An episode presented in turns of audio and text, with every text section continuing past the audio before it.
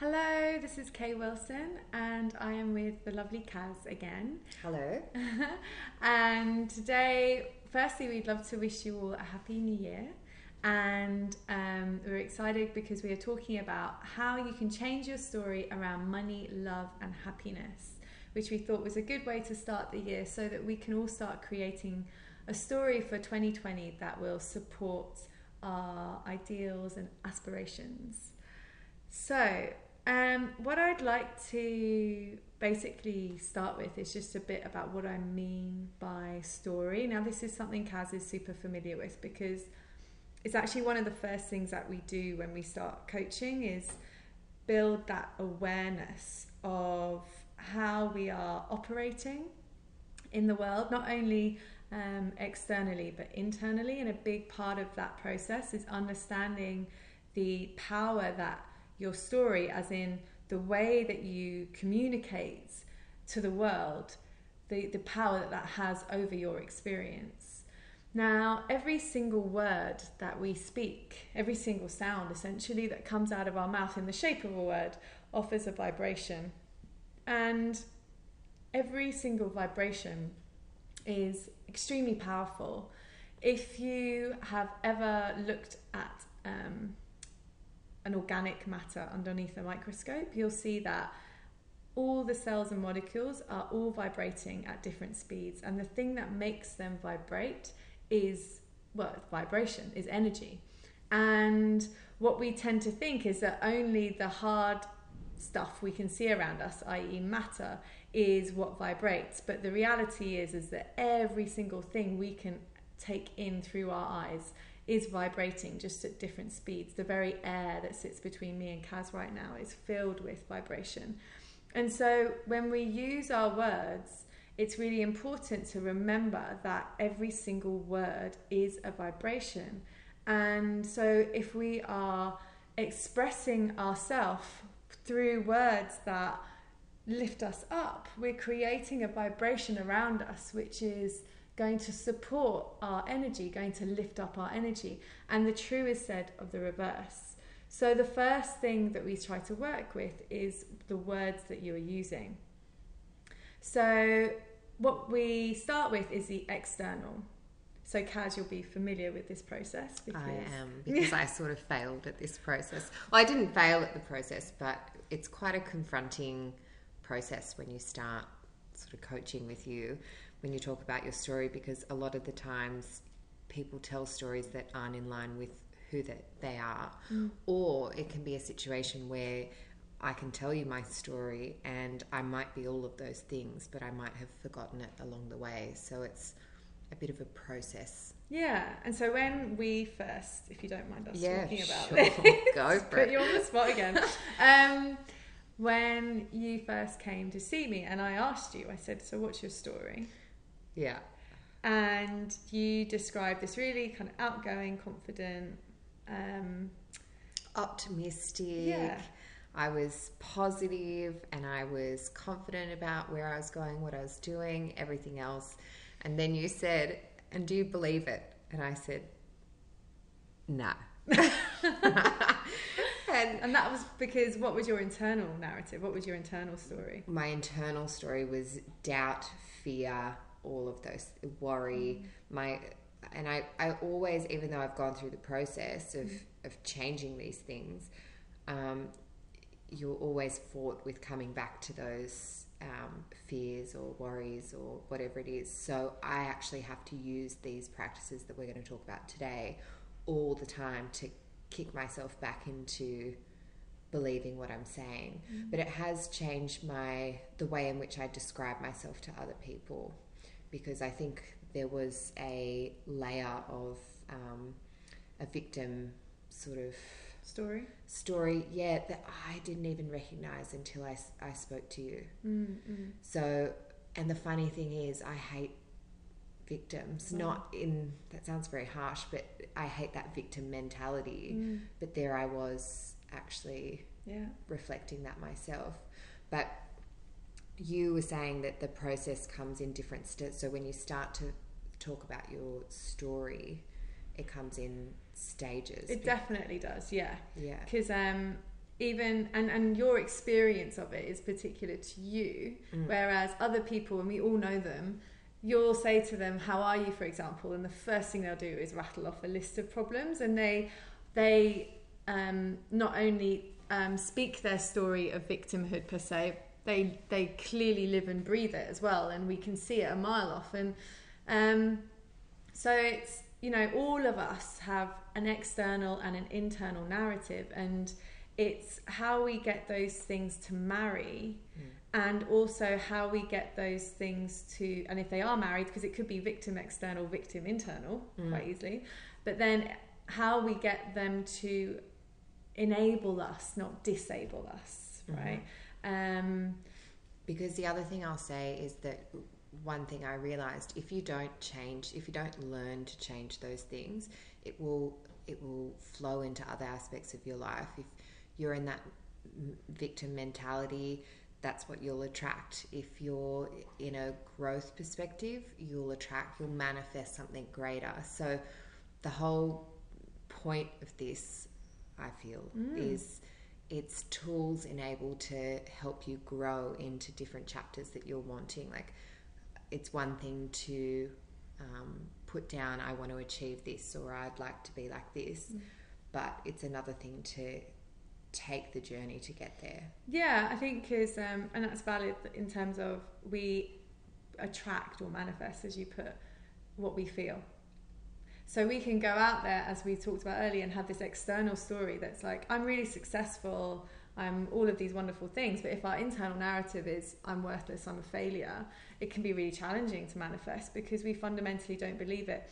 Or it'd be just really difficult to manifest because our internal narrative might be, I have to work really hard to be successful. In which case, you will have to work really hard to be successful. Whereas my personal preferred story is things come to me easily. so, It's mm.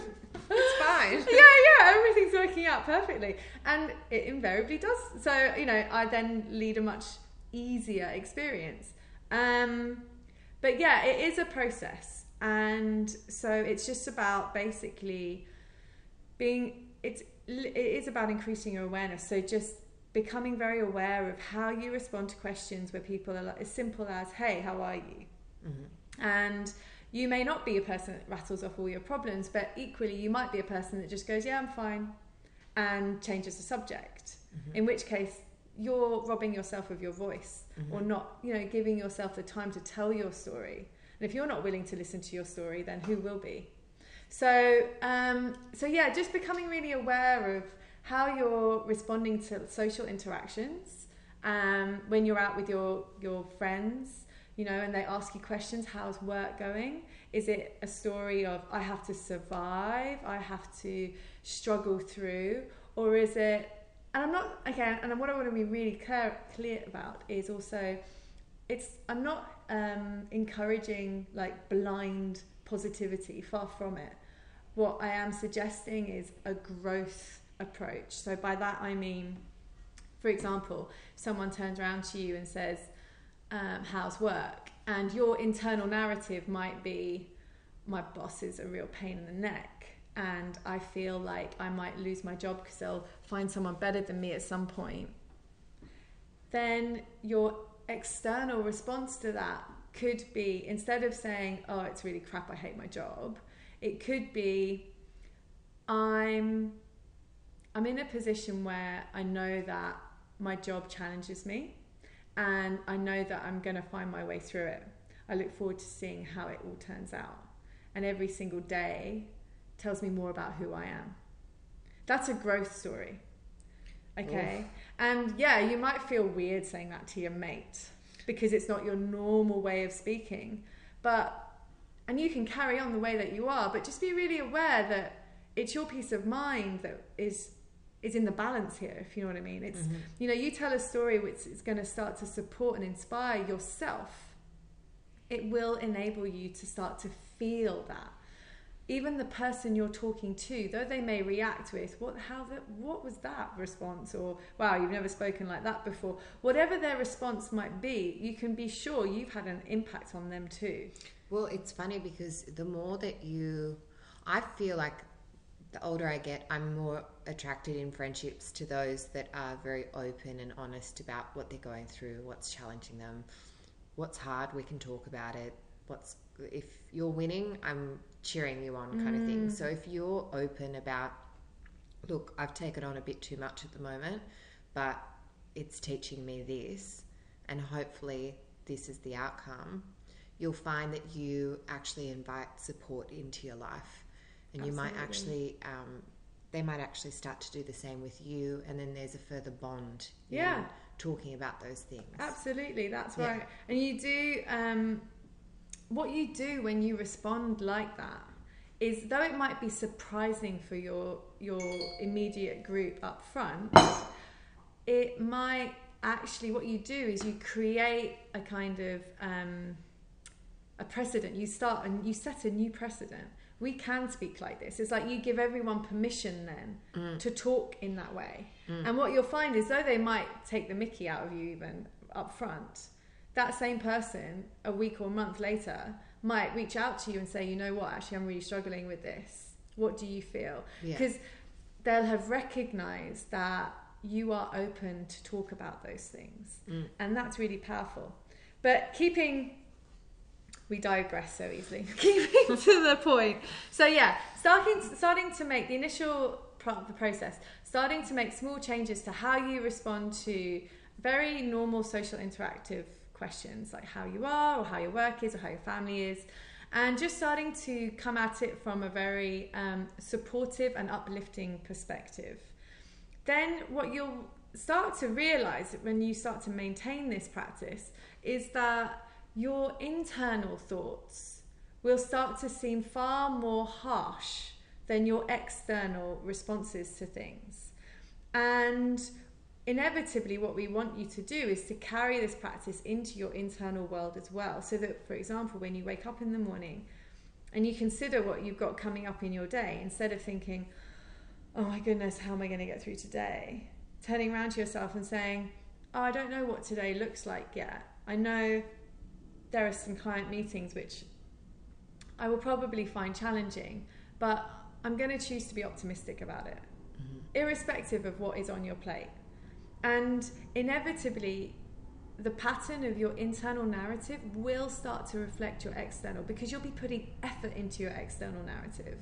So, subconsciously, there's a side of you that recognizes, well, why am I going to all this trouble to uplift myself here and then letting myself fall into this pit on the inside?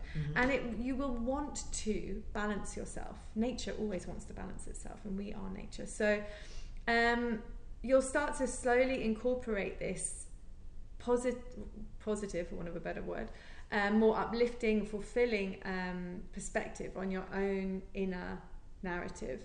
Um, the way that you see yourself, okay, so this can be really challenging for a lot of people, and actually, it's part of the coaching that I do is a lot of mirror work because we are so we live in a world of great comparison okay? Instagram mm-hmm. all social media is just packed with how you should look. And i actually heard something the other day i want to share with you quickly because it's so beautiful and it's as simple as this. Comparison is a thief of joy. Yeah. And it's so beautiful because it really does nail it i think you know as soon as you catch yourself comparing yourself to somebody else you are robbing yourself of joy any sort of self belief or self-worth automatically is undermined Mm. so just becoming aware that when you look in the mirror it's not about comparing yourself it's about seeing yourself for who you are Mhm. and whether or not you approve of your reflection, I actually don't encourage you to worry about initially. What I actually encourage is that people look at their bodies, and I get people to stand very close to the mirror and they focus initially on their irises and they see it as a planet. Because your irises are incredible. They're like, if you look at them really closely, you've got patterns and intricate designs in there which are mind blowing.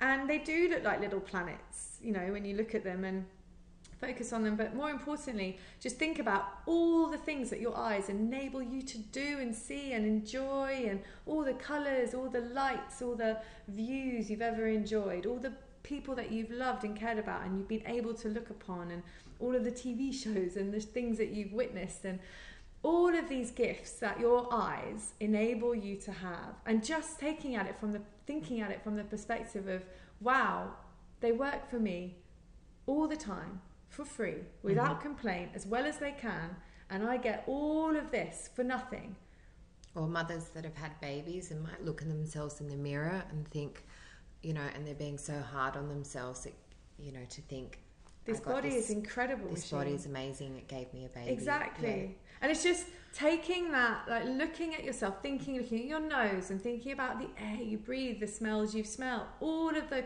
when you smell gas, it warns you of danger. Like all of these things that our body is just casually allowing us to experience on such a profound level that we don't even notice or appreciate it. So, never mind what you're looking at from a do I look like so and so on Instagram, forget that. Think more about the gift that your body really is to you. And if you can do that whilst looking at yourself, you really start to at least have begin that path to a narrative that will uplift and support you. Yeah. Yeah. So if you're looking at yourself thinking, "Oh, I hate my skin," okay, that's common. Like instead, think of look at your skin and think, "Thank you for keeping me dry." Yeah. You know, or thank you for allowing me to feel the sensation of touch because there's nothing better than a hug. hmm Yeah. So it's just really interesting when you start to break things down and just view them from a different perspective. It's always about perspective. So if you're talking about stages of Yes. on the daily basis and then in general, mm-hmm. how does someone listening at home, if they were, if they know that their story isn't reflecting how, the, so there's two things. Your story might not reflect what you believe, or your story is your story, but you just don't believe it, and it is actually who you are. How do you work through that process so that when you're telling someone this is who I am, and actually believe it? Yeah. So okay, it's in. There's a. I might explain this through an activity that I do in Yeah. workshops. I get people to face one another and tell their story to their partner. Mm-hmm. And when people first do this, they're like, "Oh, what's my story? I don't know my story." And but they do. They they cobble together something, and they're like, "I live here. I do this. I love that." Blah blah blah. blah. And the person receiving the story then is asked to share their insights and observations around it. And so the person who has told their story suddenly gets this perspective on their story from an outsider's part. And so they may hear what that their story lines up with who they are or not, okay? But they'll also recognize that possibly their story hasn't got much clarity. That their story isn't very uplifting or that they feel disappointed with their story or that they wish it had more of XYZ in it. Whatever it might be mm-hmm. they will have clarity, more increased clarity around their story. I then get them to switch partners. Okay, we do this basically four times. By the fourth time, not only is your story far clearer, it's far stronger, it's far more complete, it's far more aligned because on that journey you've had all of this insight, all of this feedback, and in that process you have recognized yourself. Mm-hmm. They have held up the mirror to you, and you have been able then to see and hear that your story, that your constant communication to the world, you might be a mum that wants to get pregnant, and yet when your story, when you're telling your story, your story speaks only to your incredible career. And it's like, okay, well, am I not making space for myself to fall pregnant? Or you might be wanting to start your own business. And yet, when you tell your story, your story is all about, um, oh, I have to stick with my job because otherwise I won't have enough money. Mm-hmm. It might be all about your outgoings, okay, and not rec- and seeing only scarcity and or not believing in your ability to get a job. So whatever or your own business. So it just gives you this really clear reflection of who you are and it enables you to really observe and start to tailor your story. Now this is all well and good it, as a process. You start with these little tidbits that you start to tweak in terms of when people ask you how you are and what your family's like.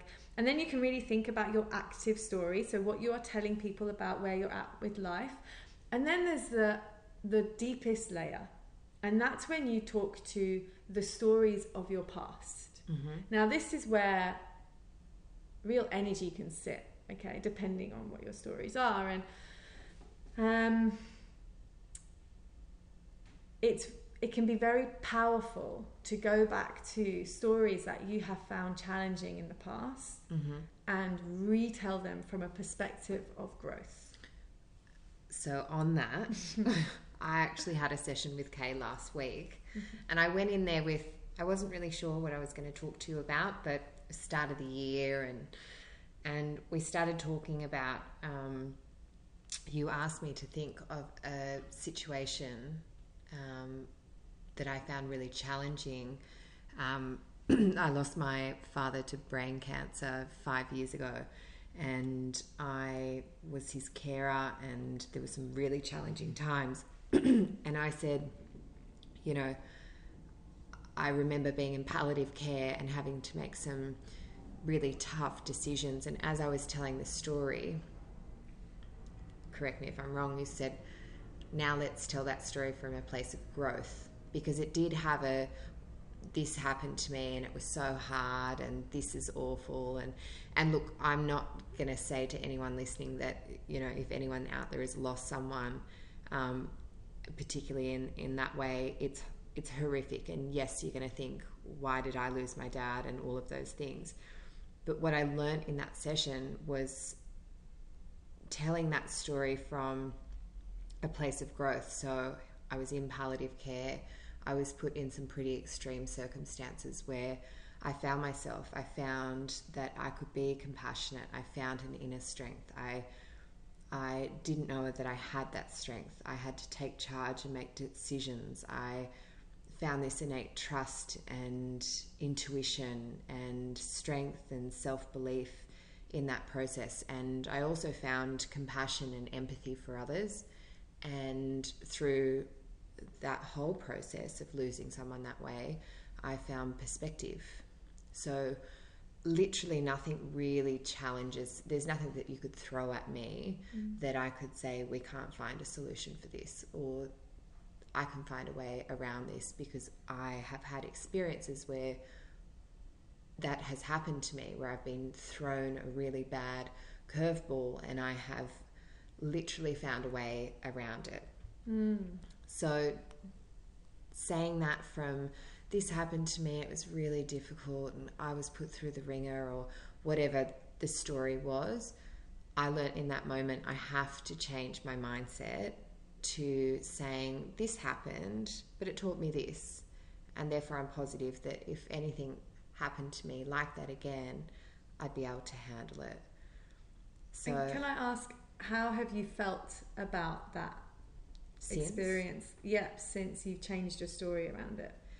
Um, well, like I said, I think you'll always look at those experiences of loss and, and whatever tough, like you'll that'll never change. That you feel sometimes sad about it. Everyone has waves of grief that come, even years go by, and that still happens. But I look at it. There's like a, a story of the whole situation, and then there's a story of me in that situation.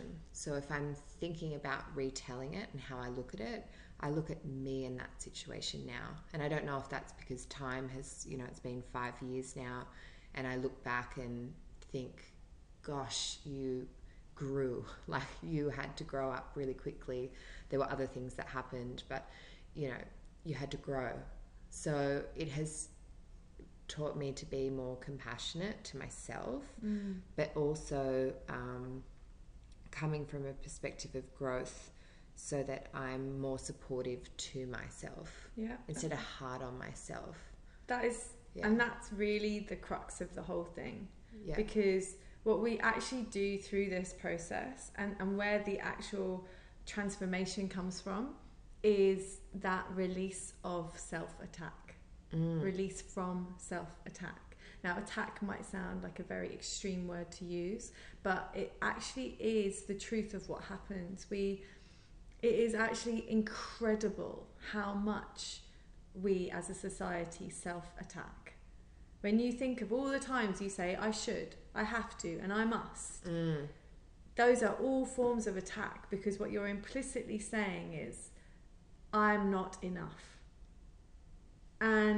Because I haven't done X, Y, Z, or I haven't said X, Y, Z, or I haven't looked X, Y, Z. And That's so true, even on a daily basis. Yes. When you've got a whole, like I'm OCD, right? So I've got a whole running list of things that I need to do, right? But you're saying I could do them, but I choose to do this one today. Or Exactly. not letting it overwhelm you because the thought process is if I'm not doing those things, I'm not worthy or I haven't done what I should have done or And it's very held in our culture that sense of having to do as opposed to being. And the irony is, we're called human beings, not human doings. And um, being is so much more. We've created a life cultural experience which is very um, opposed to our beingness. And you're, I mean, I went to a, a lunch the other day with some beautiful friends, and one of them turned around to me and they said, So, you know, what are your goals for this year, and how successful are you, and what's the, um, you know, what are your plans? And, you know, he wanted a, a breakdown of my strategic, basically, over lunch. I love him. And um, it was such a joy to be asked those questions because it helped me celebrate myself.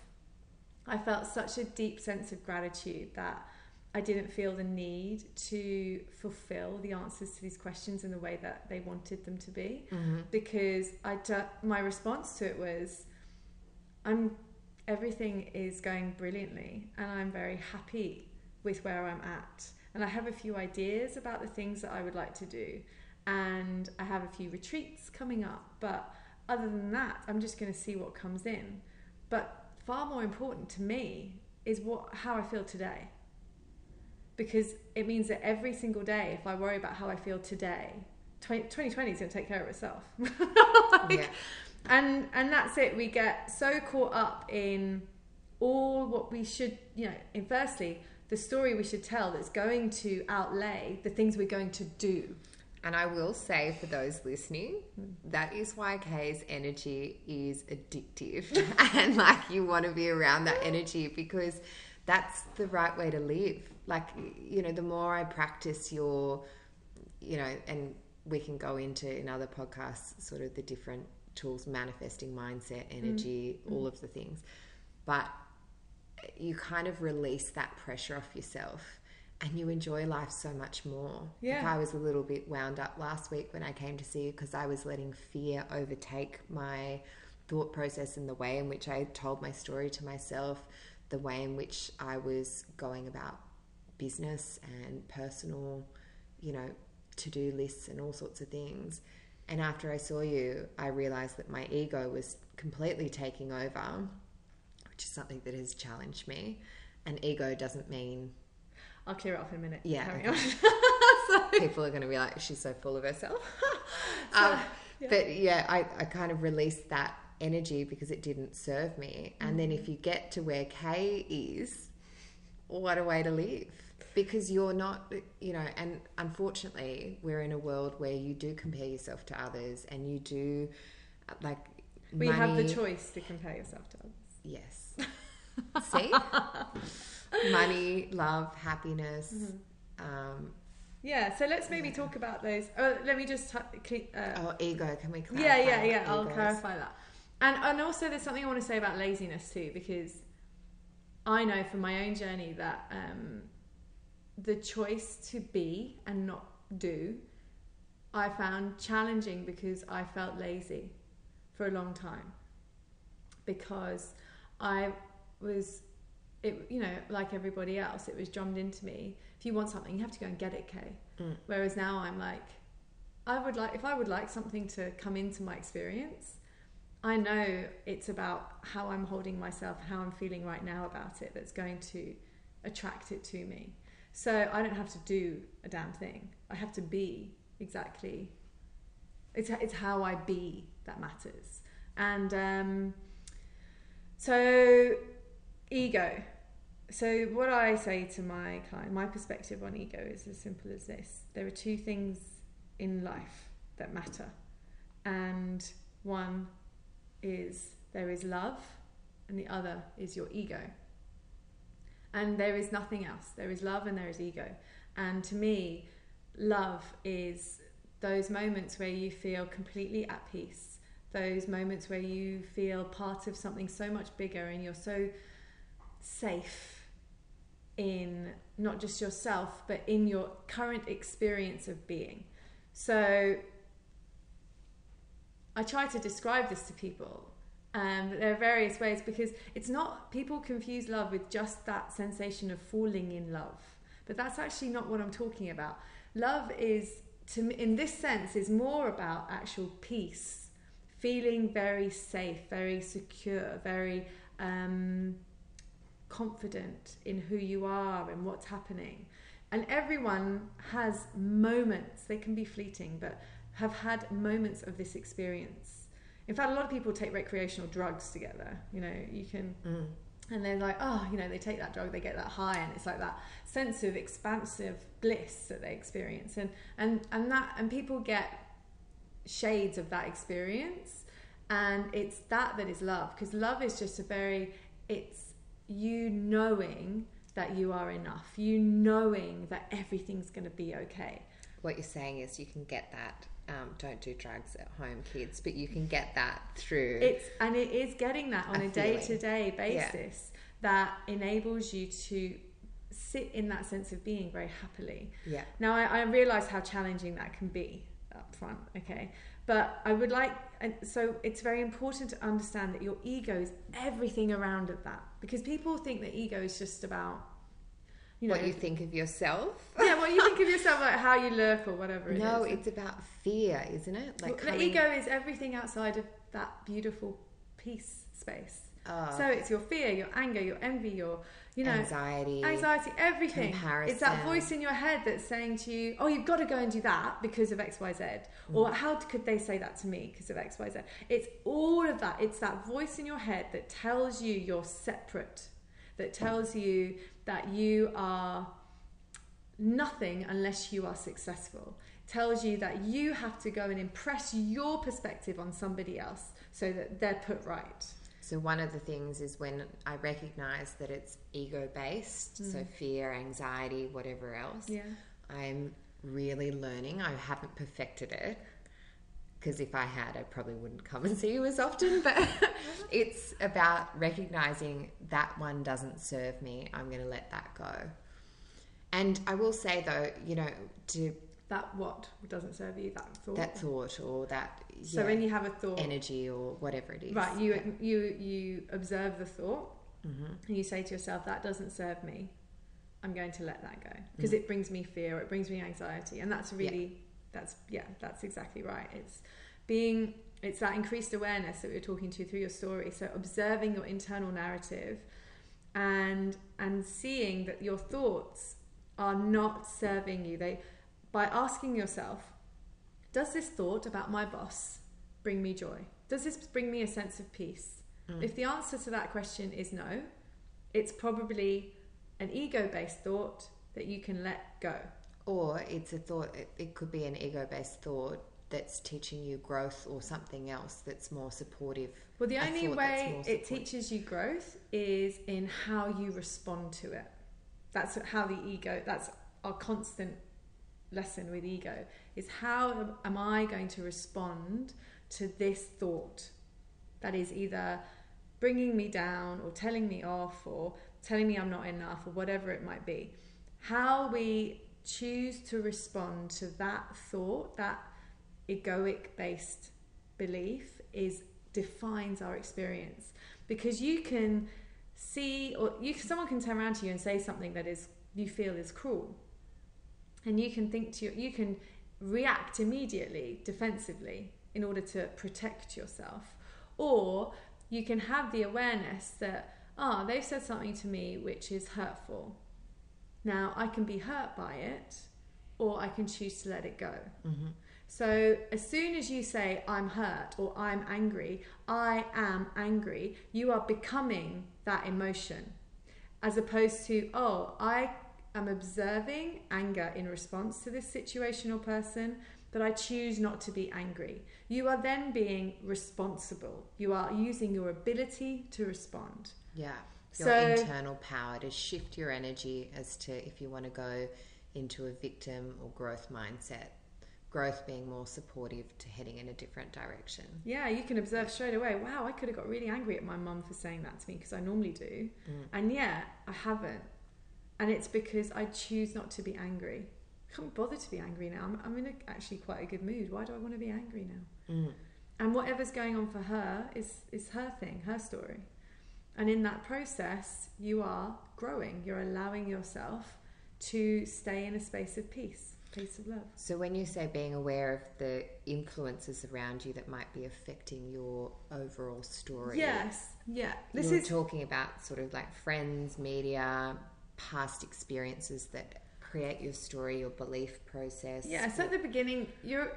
I think it's good to see yourself as a bit of an addict in a way, in that you're a little fragile. Okay, so you've got to. You've been very used to a certain way of being in the world and certain way of responding. So go easy on yourself. Okay, mm. if you find yourself saying something about yourself that's super negative, it's not great, but it's okay. The fact you've observed it is awesome because it means that next time you might catch it in time to change it. Mm-hmm. Or you might follow it up with something that qualifies it or something, but you'll start to make shifts. So it's about, as ever, taking yourself through this shift very gently and very with a, a lot of support for yourself. And a big part of it at the beginning can be to be very aware of, yeah, the people you're spending time with. You know, are they? Is it a bitch fest or a pity party? Notice the energy you feel when you leave someone. Right.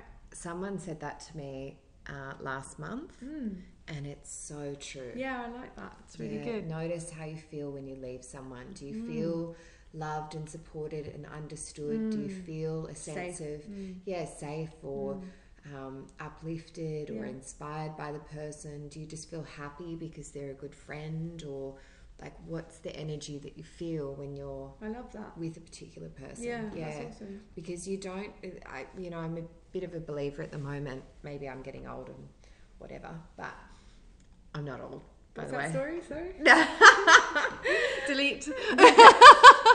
is that the older you get I'm more attracted as I said to people they're a bit more open and honest about what's going on in their world but Accepting. yeah but it Mm. also creates a really supporting environment so Mm. you tend to never have that those experiences where maybe when you were younger you used to go to something you didn't want to but you put yourself in that situation for someone else Mm. or you made decisions that weren't um, supporting yourself lined up with who you are. yeah, Yeah. and then the the more that you do that the more that you attract new energy into your world as well so if you're you know in a Yeah, you start to branch out because you start to seek people subconsciously and consciously who you do feel able to be more yourself around. yeah And that is a really beautiful part of the experience. There's lots of benefits to this experience, this gentle shifting, because you do start to choo- make choices which serve you. And um, yeah, it- but it, as you say, it's really um, good to be aware of what you're left with post an interaction with somebody, um, because that will tell you how you feel about them. Mm. Equally, what you watch on television. It's funny, I've actually got my parents staying with me at the moment, and um, it's been very interesting observing what they like to watch and um, and my ability to sit and watch it with them. But you see, at the beginning, is it Love Island no at the beginning, um, you know, you're, you're you're fragile. So yeah, be aware if you're wearing if you're watching lots of thrillers or drama, you know, even drama can be quite destructive. Like if you're watching people go through extremely harrowing or painful or challenging situations, or even in the music that they play to a lot of things, it it is designed to create anxiety, a lot of it. So be very aware of what you're exposing yourself to. And I'm not suggesting that you live in a box. I'm suggesting that becoming aware of your automatic response to, let's say, a horror movie means that you might become aware that you do feel very fearful and that, yes, you might prefer to then switch and watch something else. But you may get to a point where it doesn't matter what's on television because you'll observe your fearful reaction, but remind yourself that it is just fear, it is not you. Mm, You are not your fear. mm, Your fear is an emotion. You have a choice as to whether or not you choose to make it your, Your story. experience. Yeah. So yeah, just becoming aware of the the situations and people that you surround yourself with. So if you're looking to rewrite a story that serves you, A one of the, past experience, you mean? well, yes, or deciding to change your relationship with a particular situation, person. Oh, changing your relationship. Yeah, so that's a little different. So in terms of you can change part your story with past experiences. Equally, you can start to do start to change your relationship with things. Okay, so for example, I used to be very anti cold weather. Part of the reason I guess I moved to Australia, but over last year, beginning of last year, I decided I was going to change my relationship with the cold, which could also read to I'm going to change my story with the cold. Okay, now with I just gently set that intention. I would like to change my relationship with the cold, and it's been a very subconscious experience, but I have found that every time I have felt a lot of cold uh, during winter or whatever it was, I said to myself, I wish to change my relationship with this. How can I experience this sensation in a way that doesn't make me as angry or sad or upset as it would have in the past? And just by having that awareness of my desire to change my relationship, I have started to feel differently about the cold. In fact, the last time I went camping, end of last, well, yeah, end of winter last year, the people I was with turned around and said, "You've got less." Like bed cover than we have. Are you sure you're warm enough? Have you you've got less on? You've got less jumpers or whatever. And I realised I was wearing the least out of everybody. And this was I was the one with the hot water bottle before, mm-hmm. and I had not even appreciated how much I had changed my relationship with the cold to such a degree that it had impacted my physical experience. Because you see, that is actually the core of everything. People come to see me with physical pains a lot. And we rem- generally remove that because what we do is we shift the energy that is associated to a story around something. And your thoughts are the core to everything. What about someone's? The other good topic is um, someone's relationship with money. So, how to change Yes. your Change your story around money. yeah. Okay, so, so- like, say if someone's, I don't know if, to how to give an example of that, but Yeah, so let's talk about money because that's a good, it's a good subject. It's a very um, um, 'Cause in the world- provoking subject for a well, lot yeah, of people. in the world of um, comparing yourselves in money, love, and happiness, or comparing yourselves with friends, media, Mm. the people that you're watching on Instagram every Mm, day, mm. whatever it is. So if Yeah. your anxiety is around money. around money, Okay, so a couple of things. So, firstly, how to deal with money. I this is what I, I'll share my approach with money. I see money as another form of energy. Okay, you think about it. You never own money. You can't. You receive it and you give it. okay, in whatever over whatever time period that looks like. We can't take it with us when we die. Okay. The point is, I treat money as a flow. That way, I never have too little of it, or nothing is too much. Because something that flows like water, you never turn around to, you know, uh, a stream or a river and stand in it and feel the flow of water against your leg and say, well, that's not enough. It's just, it just is. It's just a flow. And money is the same. Money flows around the world and it goes in and out of people's hands. And when I spend money, I in what I tell myself is I invest. When I go and buy petrol, for example, I invest in that Caltex or whoever it might be. And I go into that petrol station and as I hand over my card or cash to that person, I think to myself how wonderful it is that I'm supporting this person in their job so that they can go home and they can pay their rent and they can buy food for themselves or their family. And it brings me a sense of actual community, to be honest, a sense of connection.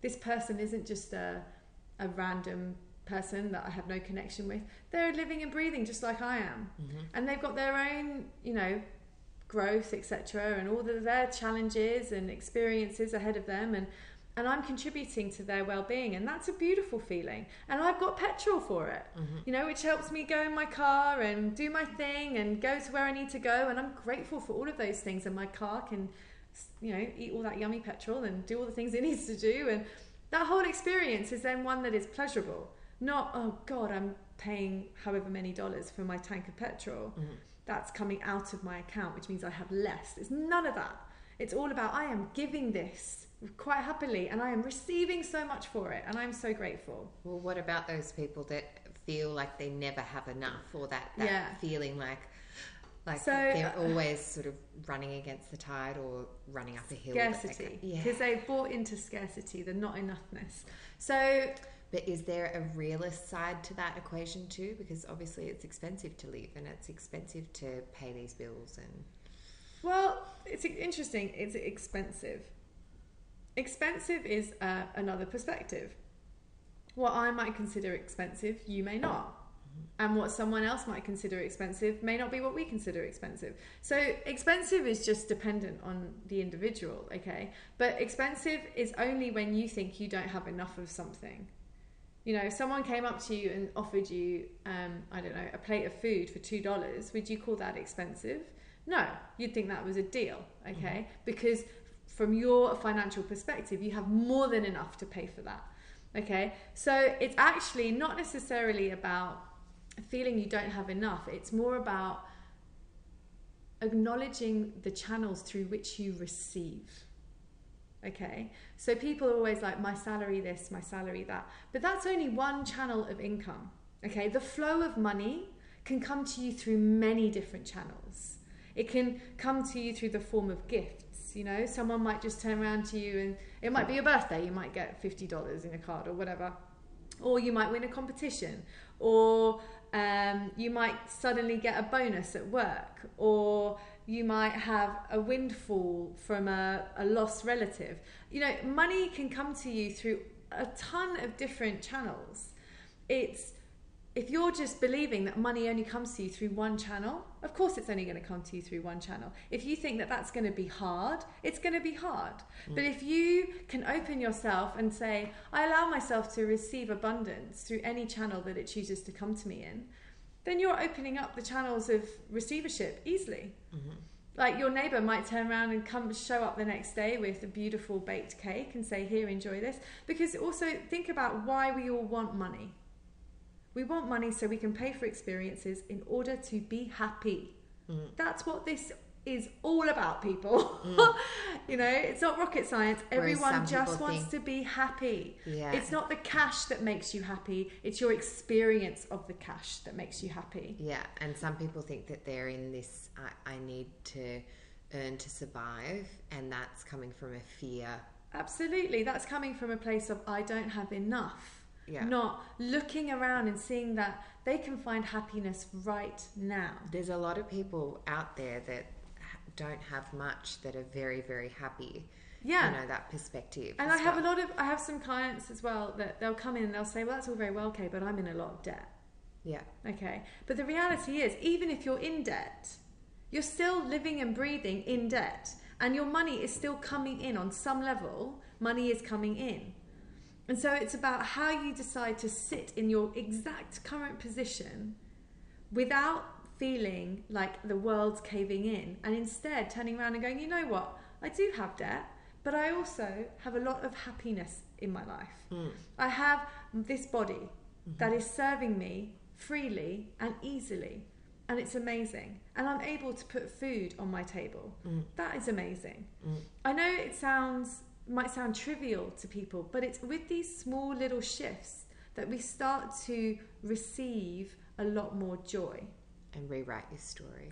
And yeah, and let's talk about receiving a bit too, because that's a big part of the money story. Allowing yourself to receive is a very important part of um, of the happiness experience, really, because a lot of us, when they receive a compliment, we deflect it, or we don't accept it, or we feel uncomfortable around it, or when we when someone offers us help, we'll say, "Oh no, no, it's fine, I've got this."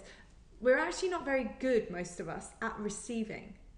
Generally, So when we then turn around to the universe and go, well, I want more money, and the universe is like, well, why? Because you don't like receiving things. Why would we give you money? You don't want to receive. It's obvious from your behavior in every other part of your life.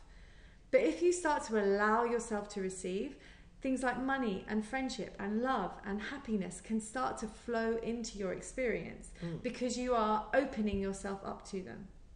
Do you have to change your story first? It helps to change your story, yes, Yeah. because that enables you to open yourself up. If your if your inner narrative is, I don't have enough money, I don't have, I have lots of debt, I am really unhappy, I have to fight for everything. That's the experience you're going to have. You can still be in debt and turn around and go, I believe that one day I will have more than enough, and that brings me joy. I am optimistic about my future. Better yet, I trust myself to Mm. find my way to a place that feels easy. Mm. You can make your story whatever you want it to be. Why choose one that will bring you hardship? Yeah, It's as simple as that, really. yeah. Right. I love that. Good. So, the final question I would like to leave everyone with, as it's probably about the right time, is what would you like your story to be for 2020? And maybe think about some intentions. I prefer intentions to resolutions because intentions allow you to Do you like to write them down? um, I actually spend a like quite a while sh- like crafting them. Mm-hmm. Firstly, so I will spend a few weeks like, oh yeah, I actually do this towards the end of the year, and I'm like, oh, New Year's coming up. What are my intentions for next year? And I just ask myself, you know, and then over a few weeks, these things, these ideas will come, and then they'll slowly start to come into like focus, really. And then, yeah, I'll probably, yeah, I do actually. I write them on my notes in my phone, and it's actually, I'll share some now if you want. Um, one of my big um, desires for this year, for 2020, my intention is to um, sit with my acceptance more easily. Mm-hmm.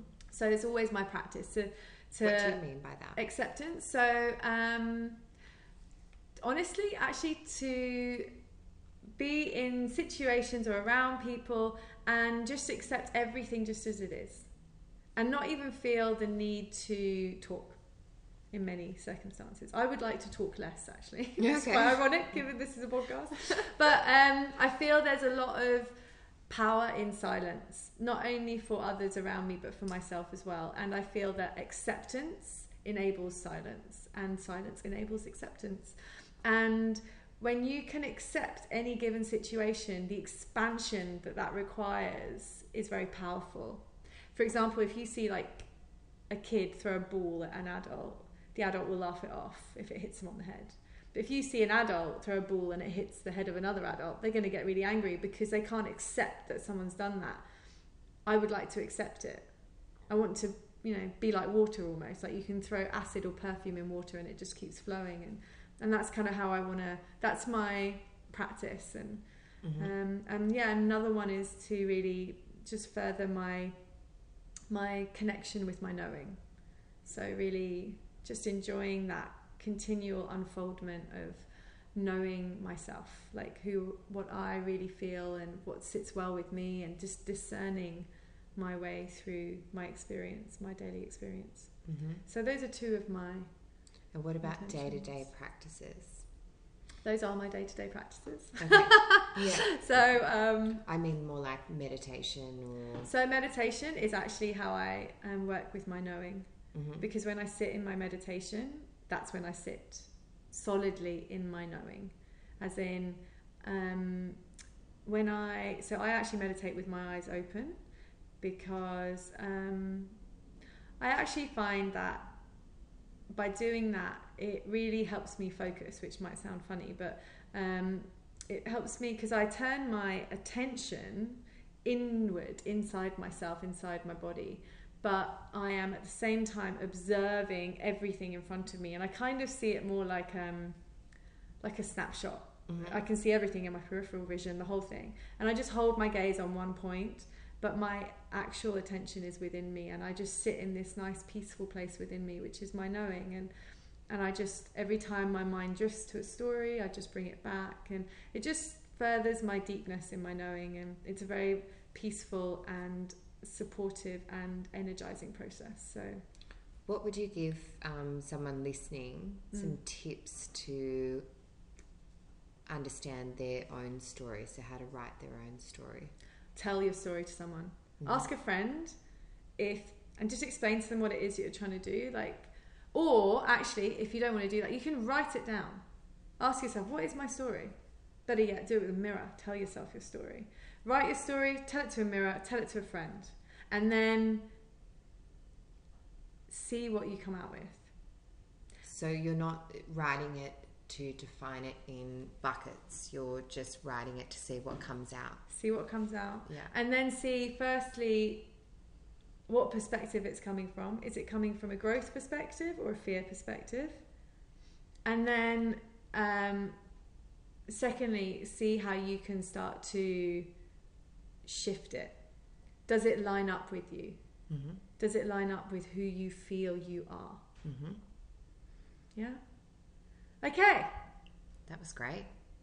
Thank you very much for listening. I hope it was useful. If you would like to um, have a coaching session with me, you can find me at kwilson.love, www.kwilson.love, and, um, and email me um, or give me a call. And I do this online as well as face to face, so it doesn't matter if you're around the world somewhere beautiful. Just get in touch. I would love to hear from you. I hope this serves you, and we would love any feedback that you have. Thank you. Thank you. And goodbye.